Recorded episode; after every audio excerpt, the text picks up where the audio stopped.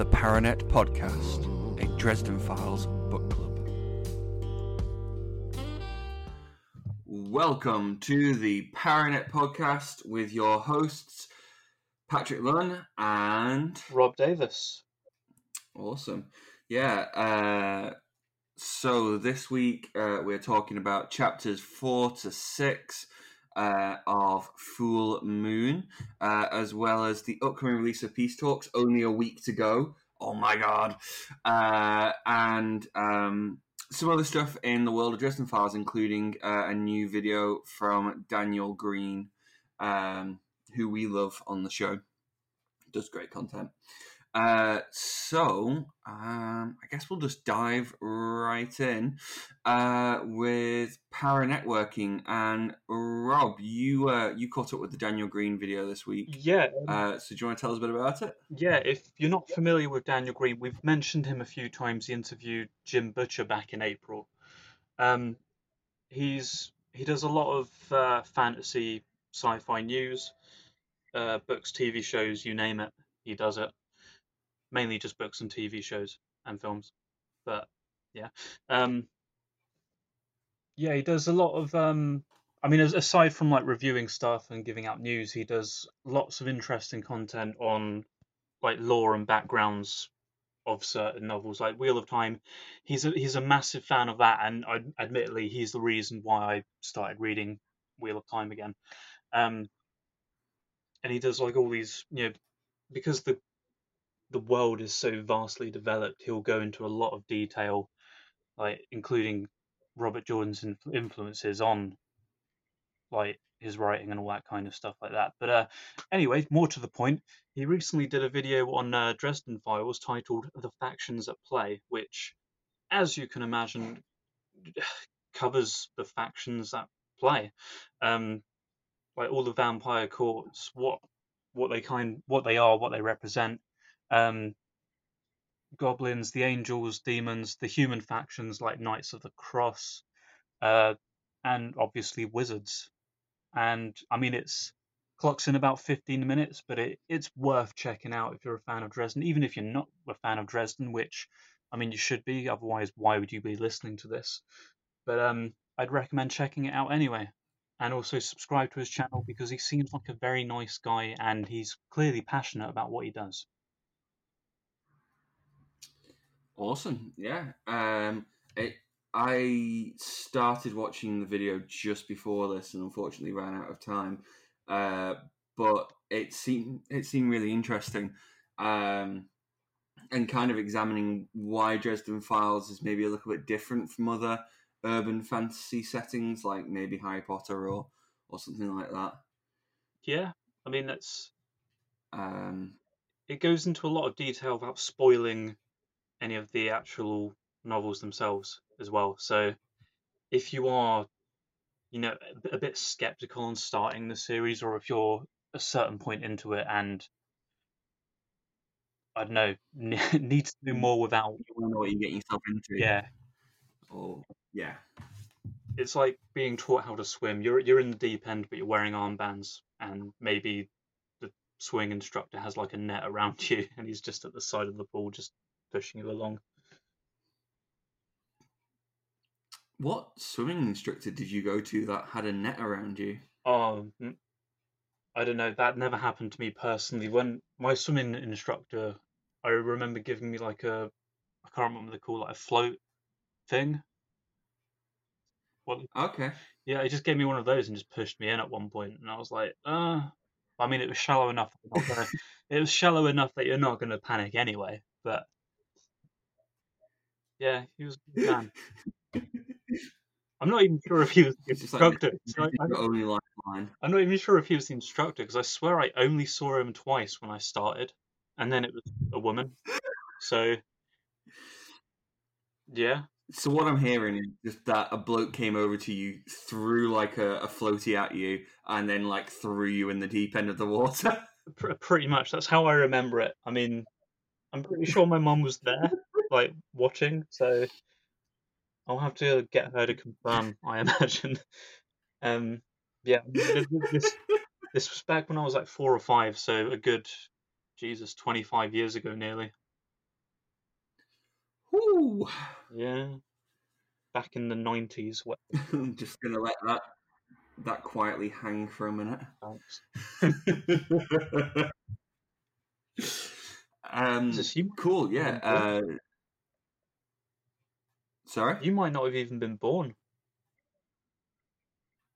I might not even have been born. Yeah, that's weird. That a, a time BP before Pat.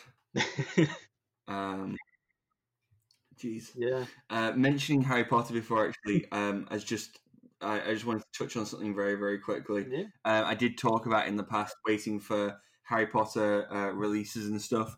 Um, that is not to say that I'm currently a fan of J.K. Rowling or any life choices or opinions she may be currently sharing. Yeah. There, Um, it's a weird one. yeah, that's that's a very strange one. Um, if you're you're trying to puzzle out how to think, of maybe like how to react to it, there's a great video by Lindsay Ellis on YouTube talking about the whole J.K. Rowling thing from a more like academic point of view, so like death of the author kind of thing. Mm. And I just pray to God that Jim Butcher never turns around and is just suddenly like, I don't like people with blue eyes because they're Satanists or something of that level. I feel like if that were to happen, we would have had it already. At least I hope that would be the case. I feel like the, the divorce would have brought it out, if anything. Yeah. Or the stress of when the next book's coming out. oh yes, definitely, definitely. Uh, anyway, back on topic a little more. uh, but yeah, if if you want um, a uh, an overview of um, all the factions in Dresden Files and kind of the, the wider world of Dresden Files, because it can be kind of hard to see that um, at the point that we're in, particularly uh, like Fool Moon. Um, it feels very Chicago centric and like there's not much else going on in the world of magic. Um, you can have a look at, at kind of where the series develops into, uh, and uh, uh, with the Daniel Greene video, and um, get hyped for it. Yeah. Um, okay. Uh, so uh, I uh, this week read the newest chapter of Peace Talks because Jim Butcher be dropping them every week on the regular, uh, and um, it- it's still awesome, and I am so so excited for the release in just seven days. Uh, it's going to be incredible. Um, and uh, I'm sure both of us will be reading like hell almost the moment that we get access to it. Um, but yeah, uh, chapter six uh, is um, quite interesting. Um, mostly because it, it sets up another dilemma for for Dresden to go along with the dilemmas set up in almost every other chapter. Like, there's a lot of Jim Butcher's doing a really good job of setting up kind of the state of play going into these peace talks, like everyone's agendas, why they're at the table, um, and what they want from Dresden specifically during these peace talks. Mm. Um, it feels like it's it's building up in a kind of one man two governors sort of way, like that he's going to be torn between about nine different factions and have to decide where his loyalties really lie. Um, which is really interesting because the way that it's building at the moment, I don't think it's going to be with the White Council. Um, You got. I'm not sure who it will be with, but It's about time, isn't it? Really? Sorry? He's, he's been the Winter Knight for a couple of books now. Spoiler, I guess. But um, I know. I guess. I guess like this, his loyalty had to be com- coming into question sooner or later. yeah, I I would kind of agree with that, and especially where so he's got um, other responsibilities. Trying not to get into too much spoiler territory, but like uh, with with the island that he currently lives on um, is a very important island, and that and that has responsibilities connected to it. And he also has connections to pretty much every faction in the magical world in one way or another, whether it's the different types of fairy or his allies uh, and enemies in the in the vampire courts and stuff. And I don't think it's really been played on much what where he stands when those when those factions are opposed to each other. Yeah. Um, so, so I think that that'll be really interesting. Also, the end of chapter six is another massive cliffhanger, um, which will be very, very fun to see how that resolves. And yeah, I'm super excited for all of it. Um, along with the release of chapter six, uh, Jim Butcher put out um, some other extra material, um, various different things. Um, most of it stuff that we've already seen or heard of. Um, uh, but an update on the bingo stuff, a reminder on some of the things that you can get on um, on the store, like merch and stuff, uh, but also the virtual tour, uh, which is um,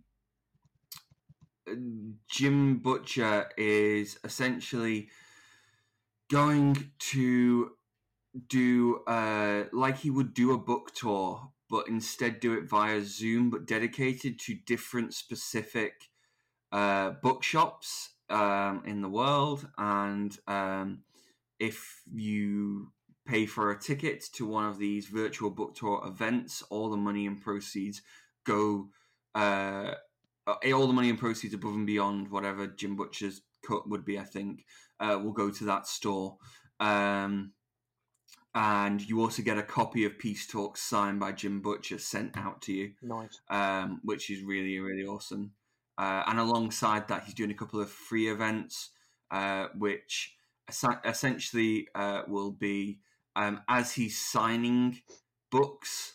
Um, he's gonna he's gonna kind of be interviewed. Um, so he's got um, a conversation with Patrick Rothfuss uh, that he's gonna do, um, who seems to be a, a, good buddy of his now. They seem to be building a sort of relationship. Um, and uh, he's got a, a, couple of different uh, things coming up. Uh, he's got an interview with Priscilla Spencer, who uh, he's been interviewed with before, uh, and who I think directed or created the, the trailer for Peace talks. Yeah, directly. Um, and that's to Cool. Uh, and that's going to be a free event on uh, Comic Con International's YouTube channel. So that's another one to, to check out. Um, all of the signed uh, books are going to come with uh, book plates instead of him actually physically signing them. I'm not sure if that's a coronavirus thing or just a, a, uh, a choice. Uh, but it also releases the art that's going to be on the book plate, which you can also use as like a bookmark if you want, or uh, anything else uh, really. Um, which uh, is very cool, and the art on it is um, is awesome. It shows uh, Ebenezer. It shows Thomas in jail. It looks like it shows um, Lara Raith. Dresden kind of with his back to everyone apart from him and Maggie holding hands. Um, shows what looks like maybe a castle in Edinburgh and uh, like a 1920s gangster scene. So there's a there's a lot uh, to be kind of brought out of this picture. Uh, definitely worth uh, having a look at, even if you're even if you're not planning to go to any of the virtual tour events, uh, you could at least have a look at this kind of art and see where that um, what that makes you think might be coming up in Peace Talks. Nice. And that I think is everything from me on the power networking. Um, are you hyped for Peace Talks? Um, I mean, hyped is an understatement at this point. Um, although, like, with only a week left, it's hard to believe it. It's, it's gone quick, and I think that's because doing this, we're counting down every week as well. Like last week, we were like, oh, 14 days until it's out and mm-hmm. like in my head the other day, I was like, oh, 14 days, I can start another like three books and you know, be fine. And then this morning I had the notification saying it was seven days, and I was like, oh, maybe I shouldn't have started those three other books.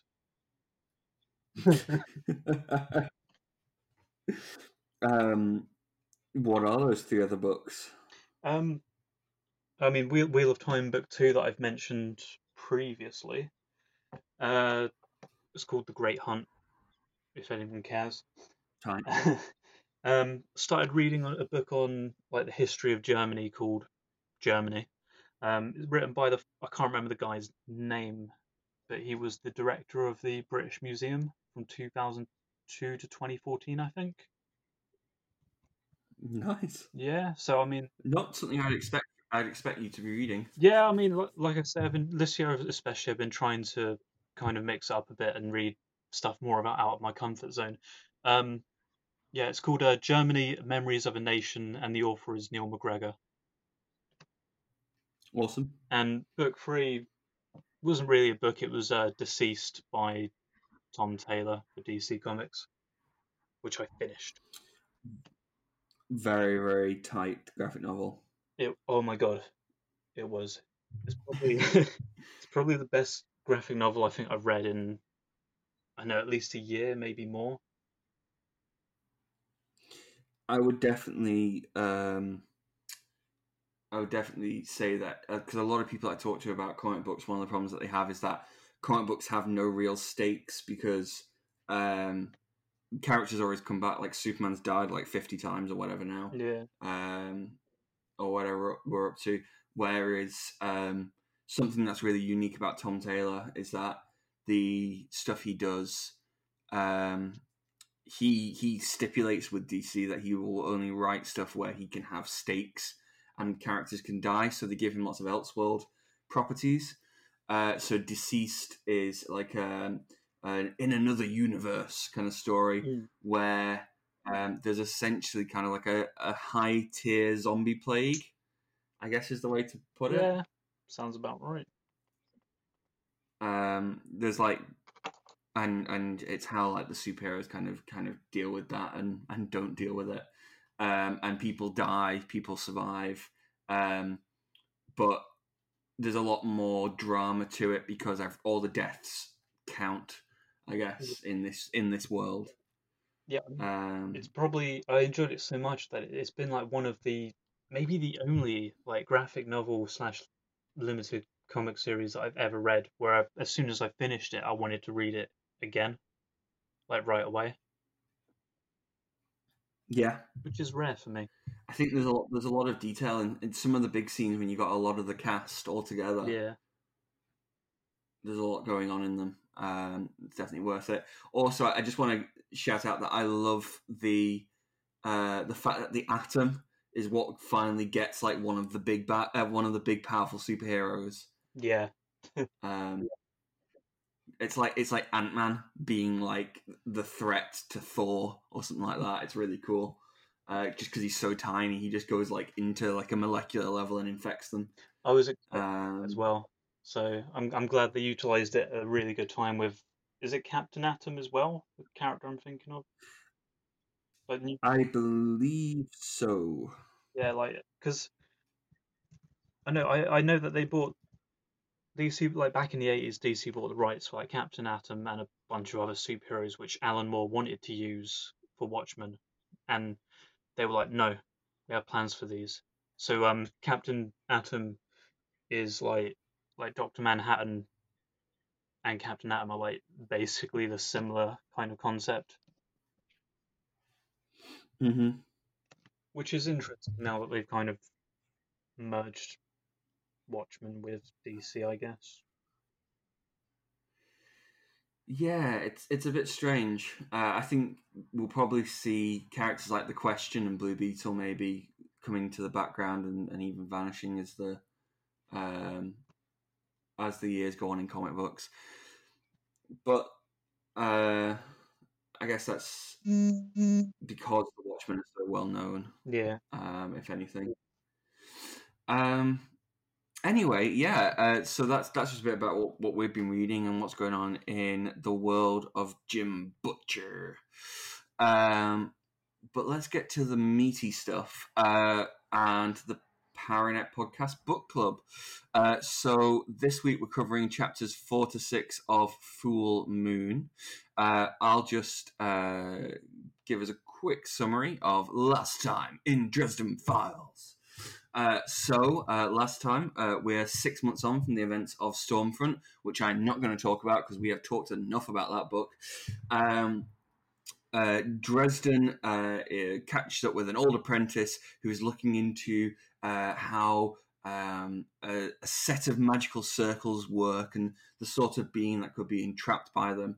Uh, he is then kind of cut off from this dinner date uh, by Murphy, uh, who says that there is a case that he is uh, desperately needed on. Him and Murphy uh, screech across town uh, to O'Hare Airport, where Dresden um, basically comes to a crime scene where it looks like a man has been savaged by a wolf.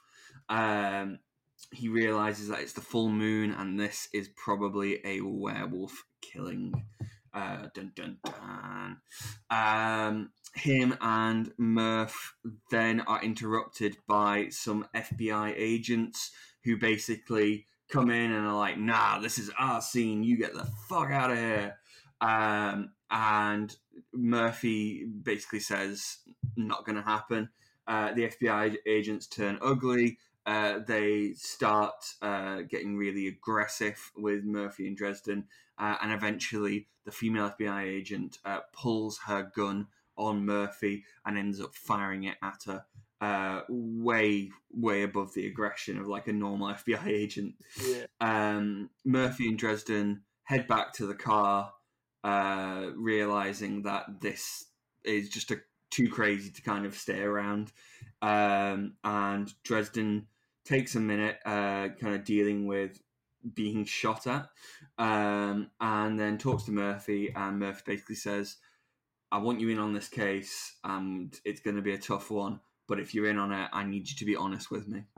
Uh, and that's kind of where we go into this uh, next uh, these next three chapters. And uh, Robb, do you want to give us an overview of those? Yeah. So chapter four basically picks up where we left off. Uh, Murphy explains that there have been several killings. All of them have been occurring around a full moon. Um, Harry notices that you know they're being followed at this point. Um, yeah, he um, uses I can never pronounce it. Thaumaturgy. Thaumaturgy. Yeah, thaumaturgy. Yeah, it's one of those words where like because we've used it like early on in the D and D campaign we're doing, I've been saying thaumaturgy so much that it just no longer sounds like a word. but um, yeah, sorry. Uh, Harry uses uh, thaumaturgy and a bit of bloodstained glass to start tracking werewolves without Murphy, you know, kind of going against what he said he wouldn't do. Um, leading us into chapter five, he tracks down the owner of the blood to you know a bit of a rough neighborhood uh, in town, um, which leads him to an empty department store, and that's where Harry finds uh, a group known as the Alphas, um, who are a group of you know teenage werewolves, like teenagers slash college kids, I guess. Um, like they're all they're all basically going through puberty. You know how it is. Mm-hmm. um, yeah, the alphas meet with um, yeah, they're all kind of bickering amongst themselves, being, you know, we, we can't, we, we've been told not to go out at the moment, it's dangerous. Uh, there's a full moon, blah blah blah blah blah. Um, and then the alphas meet up with an older woman who tells them, you know, she was followed, and Dresden recognizes her as the driver from the previous chapter who was tailing him and Murphy. So the woman cuts the light and manages to disarm Harry in his in her wolf form. Um, after a bit of a tussle and a getaway, mm-hmm. Murphy uh, bumps into Harry and puts a gun to his head. um, leading into chapter six, Harry and Murphy both kind of explain how they got to where they are in the department store and why they didn't tell each other. Um, Harry stops Murphy from putting out an APB on the werewolves because he thinks they aren't the killers; they are just you know an innocent group of kids that have just you know wrong place, wrong time kind of thing. Um, at this point, it's quite a short chapter, really. Harry decides to go home to do some research on werewolves. Now, basically it for this week. Yeah, it's. Uh... So, how did you find these chapters? I enjoyed it a lot, like because because I, I know we kind of touched upon it last week with Fool Moon being like the book, like the only book in the series that's kind of like considered to be the worst one, I suppose. Mm-hmm. because of that, every time I pick this book up, I'm just kind of like, ugh. But then, like when I start read when I start reading it, I'm like, oh man, this is so good. but um, no, I really enjoyed the chapters. It was especially when the alphas pop up because, for the love of Christ, throwing out my catchphrase again. I've only read the graphic novel of this book, and um, I remember the alphas, you know, popping up in it, but I don't remember them popping up this early into the story. Like in my head, they come around the middle and then pop up again towards the end. So I was a bit surprised that you know chapter five were introduced to them, and it, it's pretty cool because um, Billy and Georgia end up being Yeah. you know, they they end up being like um, guest stars, I guess, in following books. So it's pretty cool to see them again in like in in just like their current state of being you know they're still young kids, whereas where I'm up to in this where we're up to in the series, I guess I should say, uh, they're like fully grown adults now because it's been what like ten years more. Yeah, something that really like um that really got me is that Billy and Georgia are are quite close in the books. Um, I guess Yeah, it's the best way of putting it. And um, like right here, obviously they don't know each other very well, and like they're argu- it's Billy and George that are arguing, and Billy says something along the lines of like "step off, bitch." yeah, or something like that her, and I was like, "Oh my god, you would never have said that to her, like knowing her as you do in later books." I know it's Um, it's something I really enjoy. Like I say, like I mean, graphic novel, prose, physical novel, whatever you want to call it. Like it's been so long since I've read Fool Moon that I kind of, and any of the early books really, that I kind of forget how early on certain characters pop up. Yeah, Like I mean, it, it- it's weird that I forgot the alphas even appeared in Fool Moon, despite you know it, it's really fitting that they do. Because I don't really my my first memory of them appearing, to be honest, is book four, which in Summer Knight. yeah, whi- Is it Summer Knight? yeah, Summer Knight, which to be fair they are heavily involved in, but yeah, I just I just don't know why I completely forgot they existed in this book until they popped up as I was reading. Yeah, I um, I super. It, it's really enjoyable to see those character arcs, and I think that's something that Jim Butcher's really good at doing. Is like following how people change over not just like uh, a few months or like a, a story arc, but following how people change over years. Um, and it's great to see them at the start of their journeys, knowing where they'll go. Um, and something that I'm really excited about, Peace Talks and beyond, is watching where all these characters will end up. And um, and, and, and yeah, to be honest, I, I'm, I'm really. Uh, I don't want to say goodbye to them because I've, I've been following their lives for years, Yeah. uh, from childhood all the way to adulthood and beyond. Um, so yeah, uh, that's that's really cool. Um, I I definitely enjoyed these chapters. Um, something I really like about Fool Moon, and um, it deals with the problem that I guess a lot of sequels have. Um, I'm going to compare it to the Avengers because that's the that's the first thing I can think of. um, but like after the first Avengers film, going back to like an Iron Man film or whatever, um, it's really hard to say like, oh, why does Iron Man have to deal deal with this alone? Why can't he call in Thor or Captain America or whoever? Um, and sometimes you get a bit of a hand wave response. Sometimes they just don't even address it.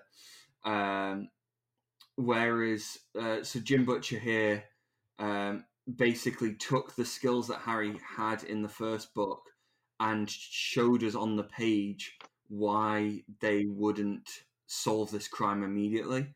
Like he he used the thaumaturgy spell to track down the killer that he did in the last book, um, and he and it led him to uh, a different end than he was expecting. I guess not necessarily a dead end, but something else. Um, and it, it, kind of explains why he can't use Murphy as much because Murphy's got like a bit of a distrust for him now, and they've got that uh, strange kind of combative relationship. Um, and so it, all kind of points to that he's going to have to uh, find a way to adapt to a different sort of case. Um, and he needs to go away and research and, and overcome that kind of knowledge boundary around werewolves before he can he can go any further with this case. Um, and I, and I really like that. It, it's a great way to give progression uh, and the feeling that, that yeah, it can't just be solved the way that he did last time. Fair enough. I can get on board. yeah. um. Cool. So we've got a couple of talking points. We've kind of hit some of them. Uh, we've hit the alphas. Um, did you like the setting of the first kind of meeting with the alphas? I did, and again, I remember it differently. And in my head, it was a car like garage, like a mechanic area place thing. Hmm. And I don't know if that's a setting for somewhere else later down the line in this book, or if I just made it up. It is. Fair enough. Excuse me. Then that answers that question. But um, but the no, the abandoned department store. It's it's a good setting, and I kind of like. Uh, I mean, for the obvious reason, like you say, he does the thaumaturgy spell again to kind of track down the killer or the suspect, I suppose.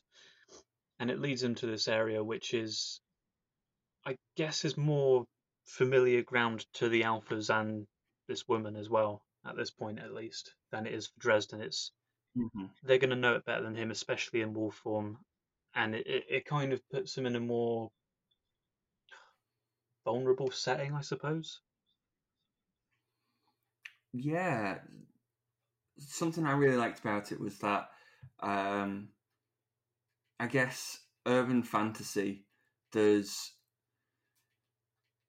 there's kind of tropes like there is with anything or, or, or the kind of first things that your mind goes to like back alley kind of fights bar fights hotel kind of fights um, maybe like a parking lot or something like that uh, fights like in an apartment or in a street um, and those were all kind of things that popped up in in Storm Front in one way or another.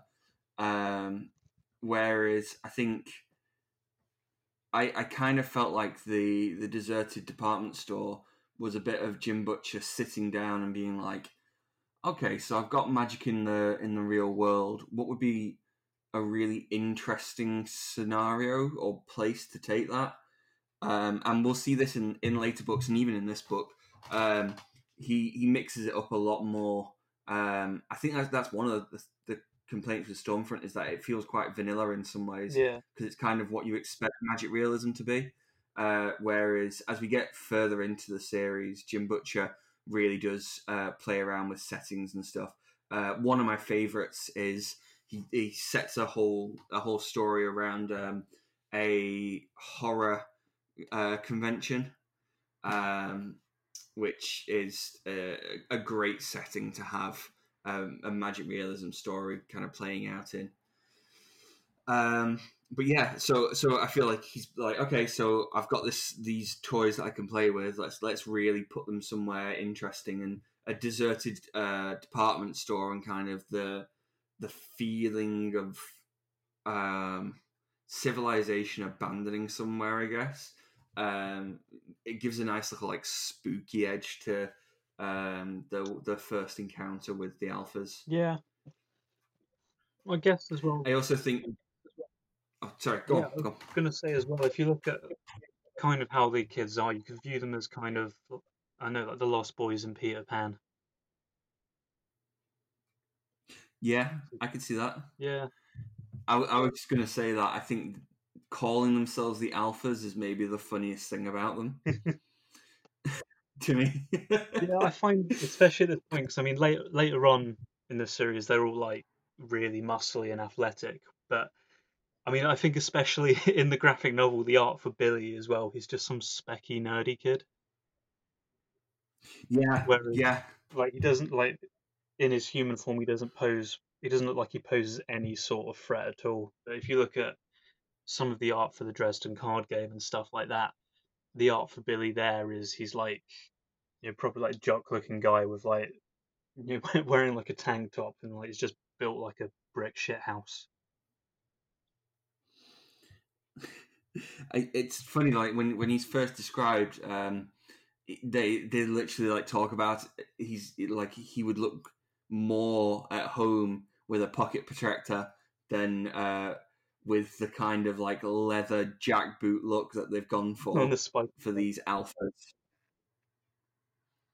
Yeah, it's it's a real like they're all trying to be very punky and um, it feels very teenage. I, I kind of love it.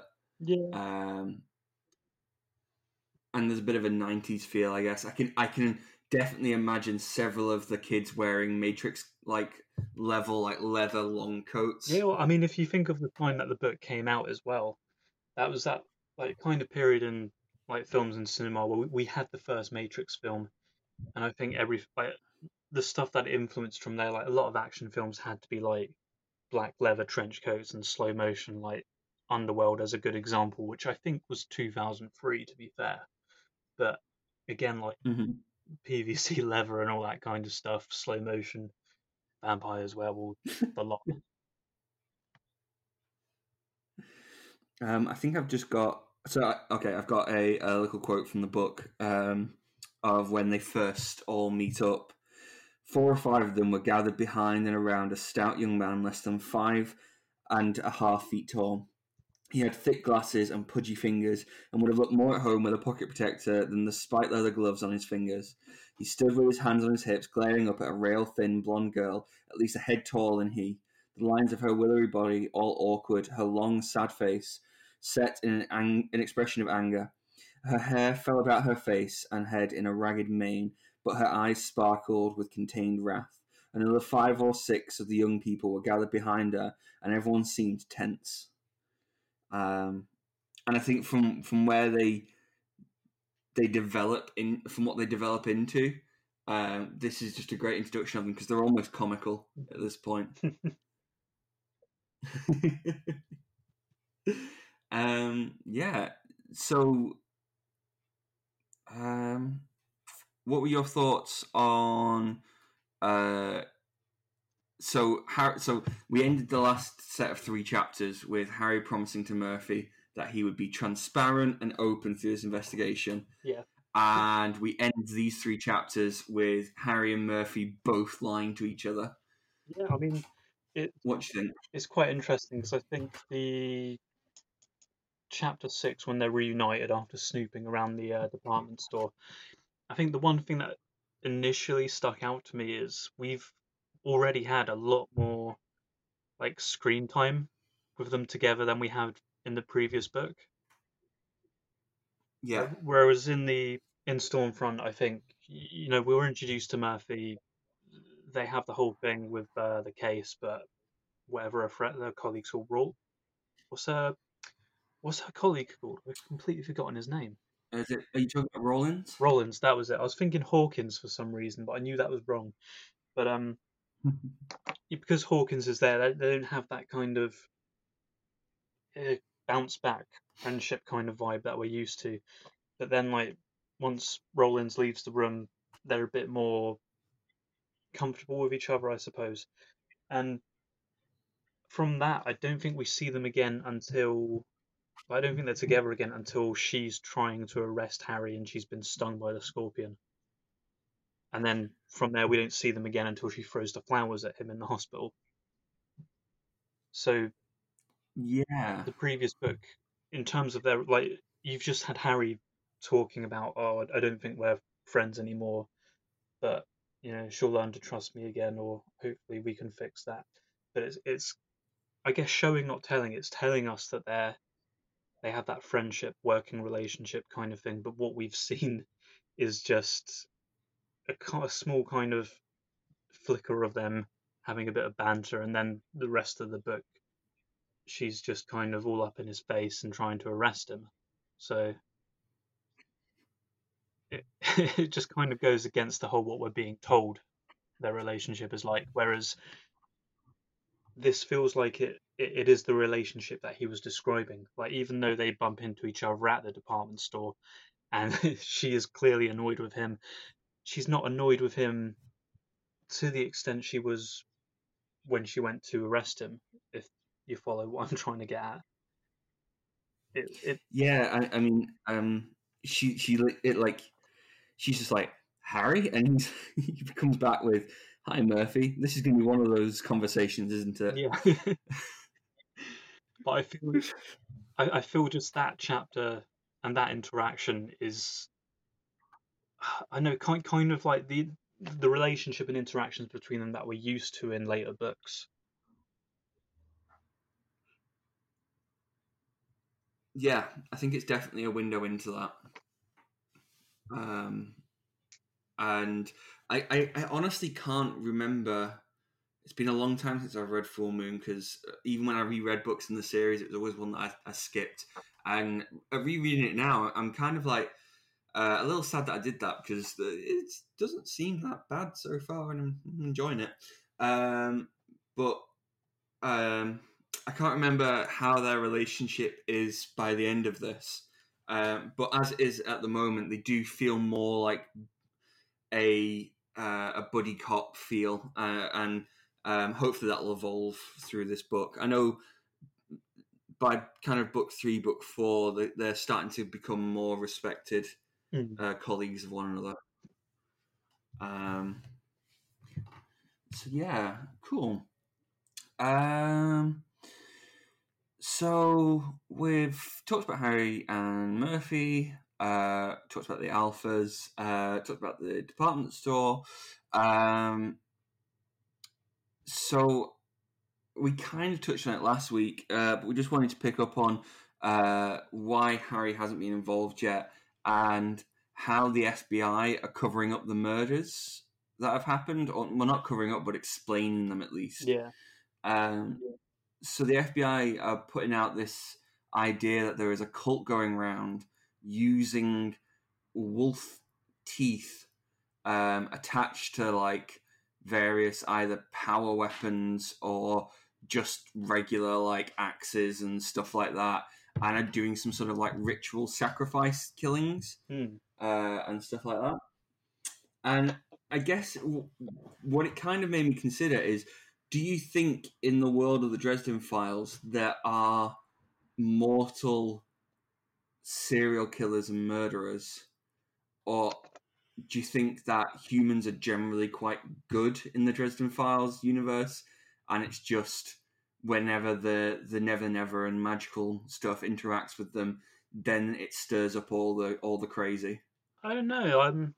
I mean, you could at this point in the series as well, I feel you could easily pin it on the whole magic stuff from the Never Never corrupting people, but I, I like to think that because Harry's a wizard, it's just focused more on that part of the world, I guess. So he has no real interaction, I guess, with mortal human murderers and psychopaths. I'd be kind of interested to see like maybe a short story of Harry dealing with like a, a CSI level case. Yeah. Um, Um, No, I didn't- where it, dude, I'd even have that for an actual novel because, like, a full length story, because it would just be a really, it'd be a nice twist to have him, you know, being brought in for a case. He's like chasing all this weird, horrible stuff, and then it turned like expecting it to be like a, I don't know, like werewolf or whatever, and then it just turns out it's just some murdering asshole who has nothing to do with magic. there was a, there was a great episode of Torchwood, the Doctor Who TV series, like more adult TV series, I guess, um, where they went to a town where people who came into the town disappeared. Um, and they were certain that it was like it was an alien interference, and I guess Torchwood's a little bit like Dresden Files in that um, it's bringing something fantastical uh, into like the real world, but more like a it's more a sci-fi edge in the world of Torchwood.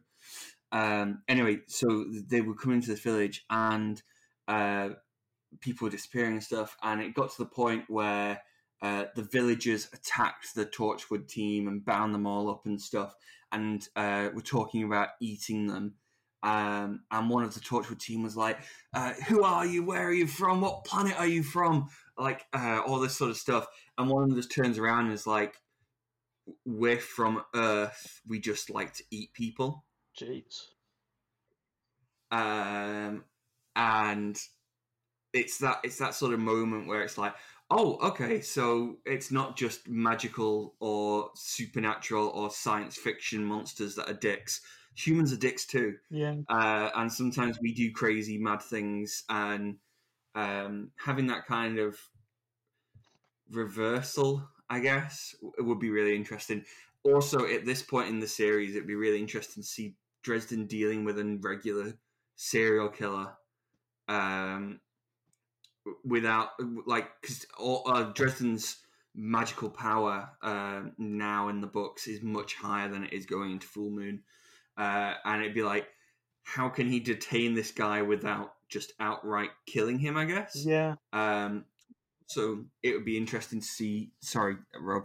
Um, it, it would be interesting to see technology versus magic, like a, a serial killer using like every bit of tech and stuff, especially if he was maybe working with or against Marcone and, and could learn about wizards and their ability to set off electrical devices. Uh, deploying all that against Dresden would be really interesting. Agreed.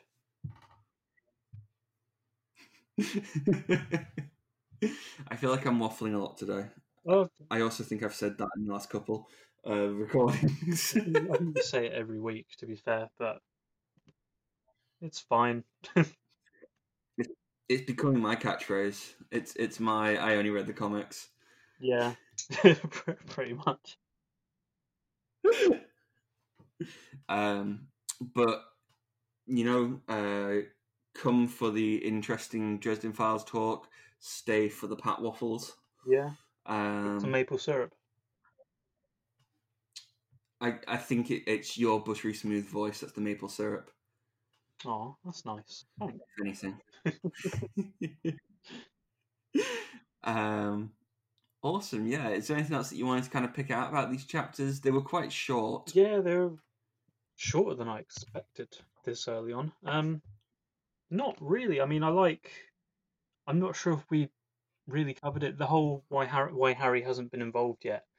Um, I liked the ex- explanation of. You know, he's he's been seen as kind of Marcone's goon in terms of taking out the third eye drug ring and Victor Sells, uh, and because um, Murphy had a warrant and all that kind of thing to arrest him, and then withdrew that. It was kind of seen as her being, I know, on Marcone's payroll, I suppose, or involved. Yeah. Um, again, like uh, I think we we touched on it last week, but the whole idea that actions in the Dresden Files have consequences, and that stuff that happens in one book will affect stuff in the next book. Um, it's really cool to to see that and and kind of um, how that's making Harry's life harder now, uh, and Murphy's life harder. Absolutely. um, awesome. Yeah, I, um, I don't really have much more to say on these chapters. Like I say, they were quite short. Um, I think we're about to hit some really juicy stuff. Uh, the next couple of chapters, we cover what werewolves are in the Dresden Files series and kind of um, how they work mechanically.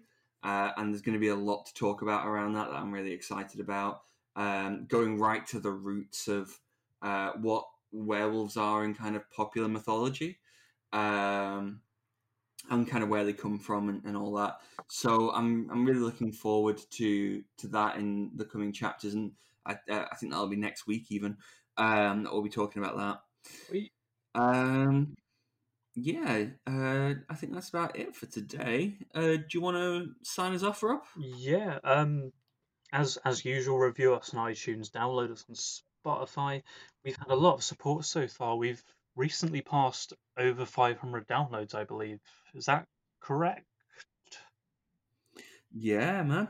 Uh, we're we're coming up super fast on 600 uh, and, and I just can't believe it. Um, the the amount of support that we're having from you guys, um, not just in England, but literally around the globe, um, is mind blowing, heartwarming, and just incredible.